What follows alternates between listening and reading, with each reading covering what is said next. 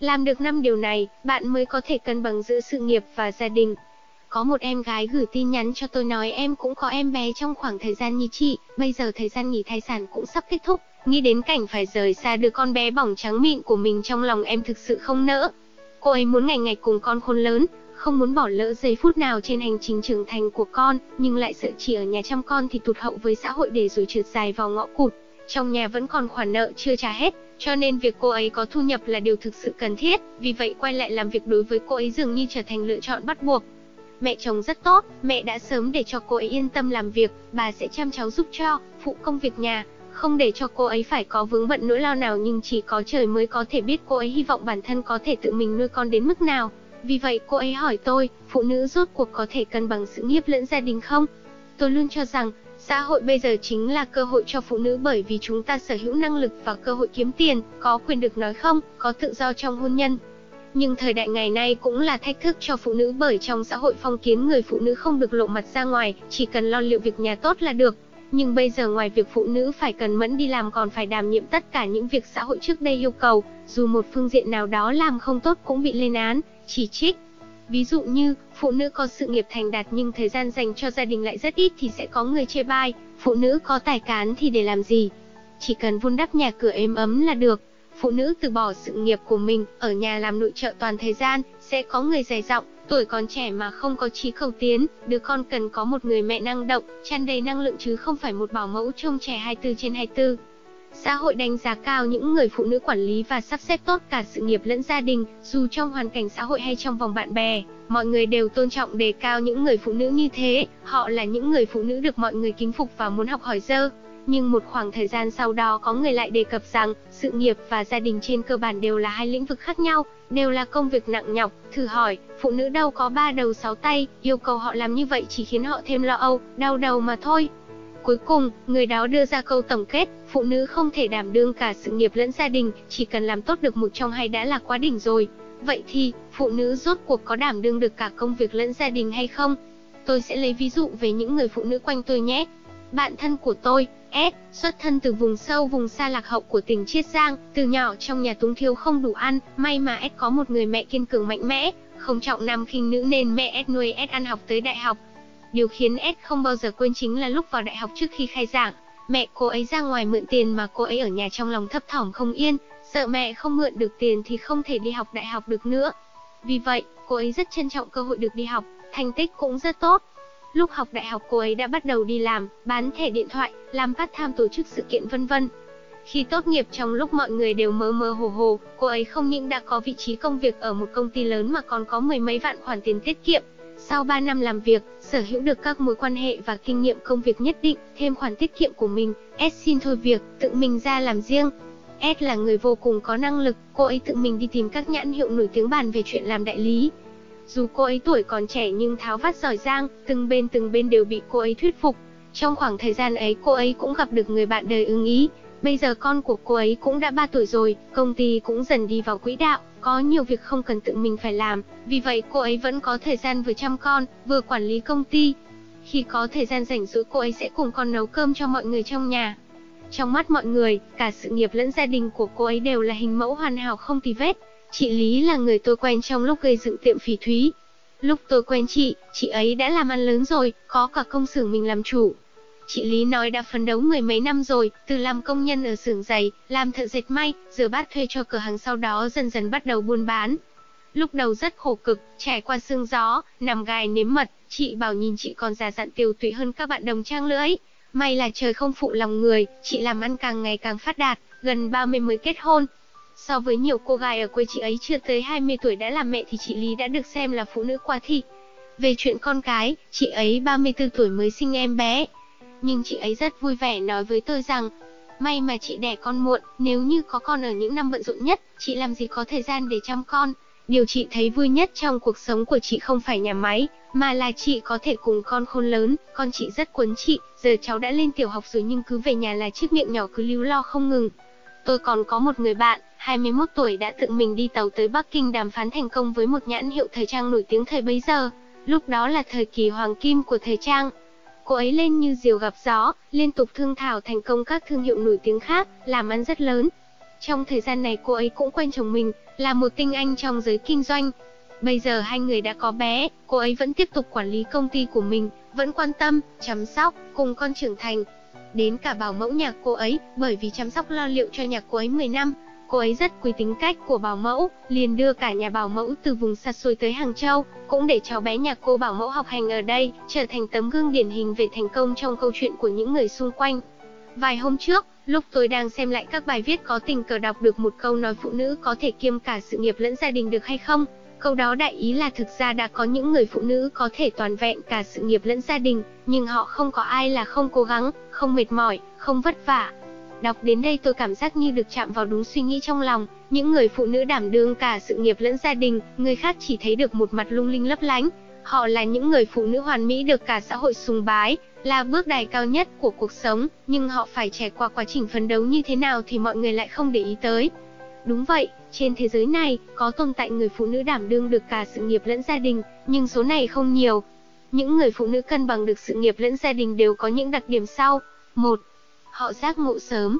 Trong những người phụ nữ mà tôi quen biết, khi họ khoảng 20 tuổi, hoặc thậm chí có người mười mấy tuổi đầu đều đã rõ ràng bản thân muốn gì, thậm chí còn lên kế hoạch cho cuộc sống của bản thân mình. Bạn phải biết rằng, có rất nhiều cô gái ở độ tuổi này vẫn còn đang đắm chìm trong giấc mơ màu hồng ngôn tình kiểu tổng tài bá đạo yêu tôi đấy. Bạn cũng biết là, độ tuổi thích hợp để phụ nữ sinh con có giới hạn. Nếu như đợi đến lúc bạn 40 tuổi mới hiểu ra bản thân nên bắt đầu nỗ lực, dù cho đây là chuyện tốt, nhưng nếu muốn cân cả sự nghiệp lẫn gia đình thì khả năng thành công khá là thấp. 2. Họ hành động từ sớm. Có giác ngộ về tư tưởng, họ sẽ dựa trên thực tế mà bắt tay vào hành động. Đại bộ phận phụ nữ sẽ thường dừng chân ở bước này. Thường thì họ đêm nằm nghĩ kế hoạch, sáng là quên sạch. Nhưng những người phụ này họ đã khắc phục được sự lười bản năng, họ rào bước hướng tới mục tiêu với tinh thần tích cực. 3.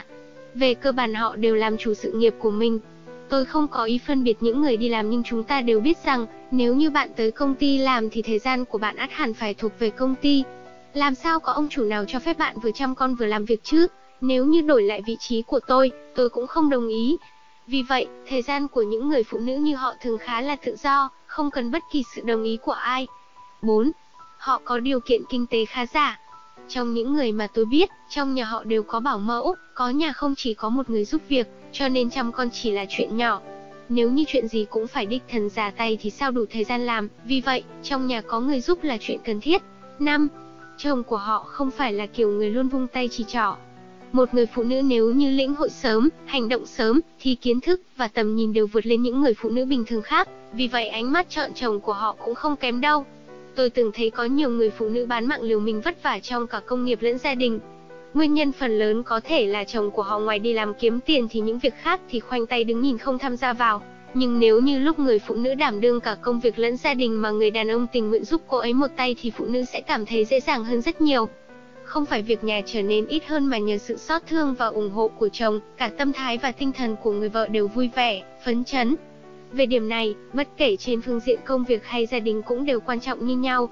Có thể làm tốt cả công việc và gia đình không phải là chuyện dễ dàng, chỉ có ít người làm được, mà họ phần lớn đều phải trải qua những ngày tháng vô cùng khó khăn, vô cùng khổ cục. Phụ nữ có điều gì đó mình theo đuổi là một chuyện tốt, nhưng đừng vì vậy mà sinh lo lắng. Chúng ta đều có chung quan điểm rằng kể cả khi hai người nỗ lực như nhau cũng chưa chắc có cùng chung kết quả, dù sao thì sự nhận thức trời cho của hai người sẽ có khác biệt, cuộc sống về sau cũng không tương đồng. Chỉ cần bạn nỗ lực làm tốt nhất trong phạm vi năng lực của bản thân là được rồi. Cô gái à, đừng bao giờ để tiền bạc lên vị trí đầu tiên, Tinh Tinh là bạn chơi từ nhỏ của tôi, bố cô ấy làm nghề lái xe khách. Sau một lần va chạm xe, chân bố cô ấy bị thương, không thể tiếp tục lái xe. Bố cô ấy cũng không có kỹ năng nghề nghiệp khác nào, chỉ có thể làm bảo vệ cho nhà người ta, thu nhập so với khi làm lái xe cũng không thể nào so sánh nổi rồi. Trước khi bố cô ấy xảy ra chuyện, nhà cô ấy được coi là khá giả có điều kiện nhất chỗ tôi.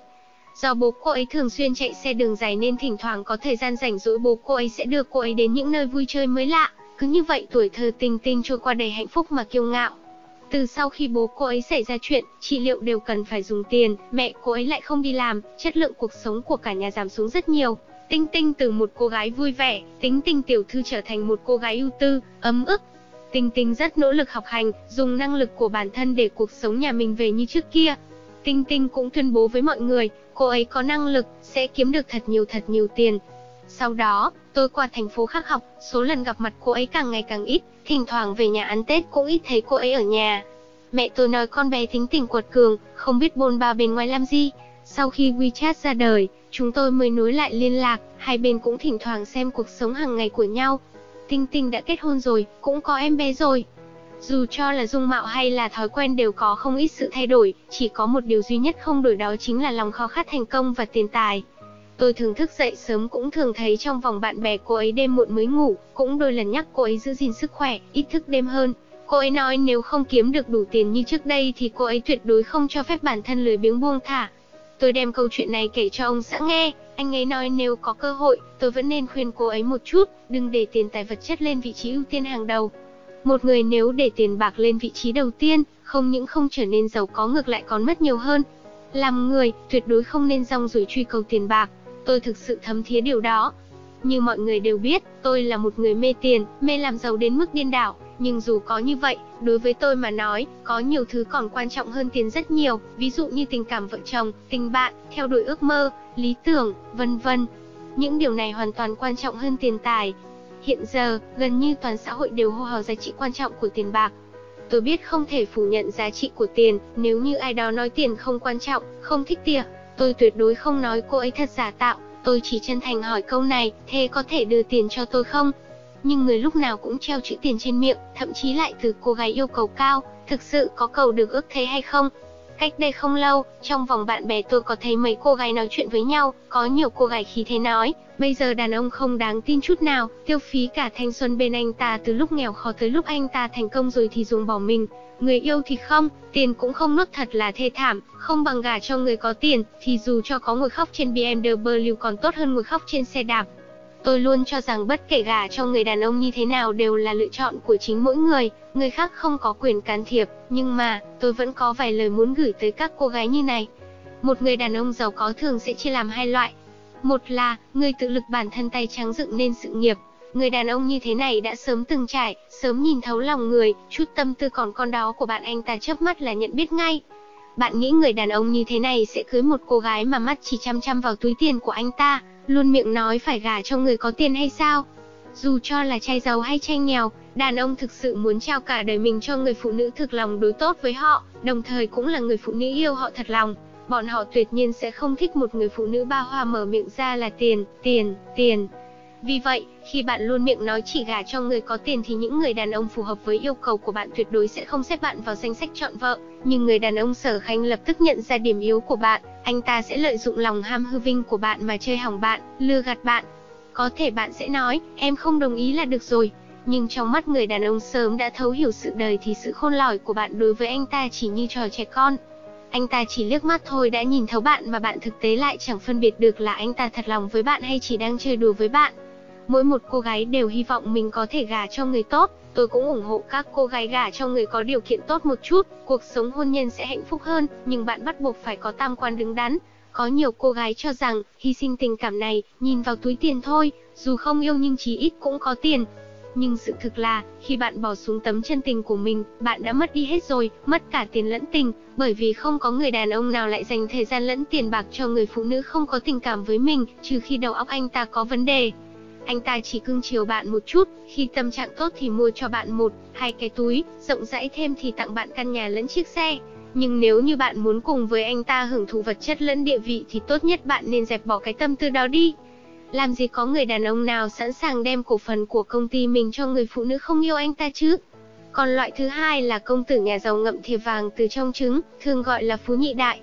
Người như thế này thì đơn thuần hơn đàn ông loại một kiên nhiều, Người phụ nữ nếu có đủ tâm cơ thủ đoạn muốn chốt hạ bọn họ thì không phải là chuyện khó. Nhưng mà, xin bạn đừng quên, anh ta còn có bố mẹ một đời ngục lặn trên thương trường trên quan trường, bạn chốt hạ được anh ta, liệu bạn có thể giải quyết được bố mẹ anh ta không? Dù cho bạn có yêu ta thật lòng, thì trong lòng bố mẹ anh ta vẫn nghi ngờ, huống hồ là người phụ nữ bụng dạ khó lường như bạn chứ. Ngoài ra, cũng là điểm quan trọng nhất, khi ở trong gia đình như thế, người nắm tài sản thực sự cũng chẳng phải anh ta, mà là bố mẹ anh ta. Sự giàu có của anh ta chung quy vẫn phải dựa vào cha mẹ, anh ta có thể cho bạn thỏa lòng tiêu xài phung phí. Bạn đừng ảo tưởng, nếu như bạn quyết định muốn gả cho người có tiền, đem tiền bạc đặt lên vị trí đầu tiên là việc làm vô dụng. bạn chỉ cần không ngừng nâng cấp năng lực bản thân, yêu đương chân thành thật lòng, hai bên kết giao qua lại có cùng tầm nhìn thì bạn mới có được những gì bạn muốn. Trên thực tế, bạn có thể quan sát xem những cô gái gả vào hào môn, có ai rêu rao tôi phải gả cho người có tiền, tôi không tin vào tình yêu, chỉ tin vào tiền bạc hay không. Những cô gái ngày ngày kêu gào tôi không tin tình yêu, chỉ tin vào tiền tài thì sự hiểu biết và tầm nhìn của cô ấy đều không xứng có được một tình yêu chất lượng. Khi tam quan bạn không đoan chính, bạn sẽ gặp đủ loại đàn ông tồi tệ. Theo đuổi vật chất tiền bạc không có vấn đề gì, nhưng bạn không được đào lộn thứ tự. Có người nói muốn kiếm thật nhiều tiền là vì muốn người thân con cái có cuộc sống tốt đẹp hơn nhưng lại không có thời gian ở bên cạnh người thân, không chứng kiến con cái trưởng thành, tình thân trở nên mỏng manh, bạc nghĩa. Làm như vậy, có đáng không? Còn có rất nhiều người, ngày nào cũng chăn trở làm sao để có thể kiếm nhiều tiền hơn, đem tiền bạc trở thành mục tiêu duy nhất để đo lường sự thành công. Nhưng trên thực tế, khi bạn hết lòng làm tốt những điều mình yêu thích, tiền tài sẽ tới với bạn. Những người ở trình độ cao, cuộc sống đều tốt hơn. Cuộc sống của mỗi người đều không thể thiếu tiền bạc, nhưng nếu bạn quá xem trọng tiền, nó sẽ khiến bạn quên đi mục đích ban đầu của mình. Cuộc sống vần xoay, bạn sẽ trở thành người không từ thủ đoạn. Lúc đó, không phải là bạn có nhiều tiền hơn, mà chính xác là bạn mất đi nhiều hơn. Tiền tài chỉ là phương tiện phục vụ cuộc sống hạnh phúc của chúng ta, chứ không phải để nô dịch chúng ta. Ví dụ như, làm người kinh doanh thì kiếm tiền là điều tất lẽ dĩ ngẫu, nhưng nếu như chủ kinh doanh mở miệng đóng miệng đều nói tôi muốn kiếm ngần này ngần này tiền, bạn có thấy anh ấy là người đáng tin tưởng hay là cảm thấy anh ta chỉ chăm chăm vào lợi nhuận? Vậy thì kết giao làm sao nổi? Tục ngữ nói, quân tử ái tài, thủ chi hữu đạo. Chữa đạo ngoài phải có phương pháp, mục đích sử dụng chính đáng còn có một tầng nghĩa khác, thuận theo đạo trời, thuận tự nhiên, không dồn ép quá đà.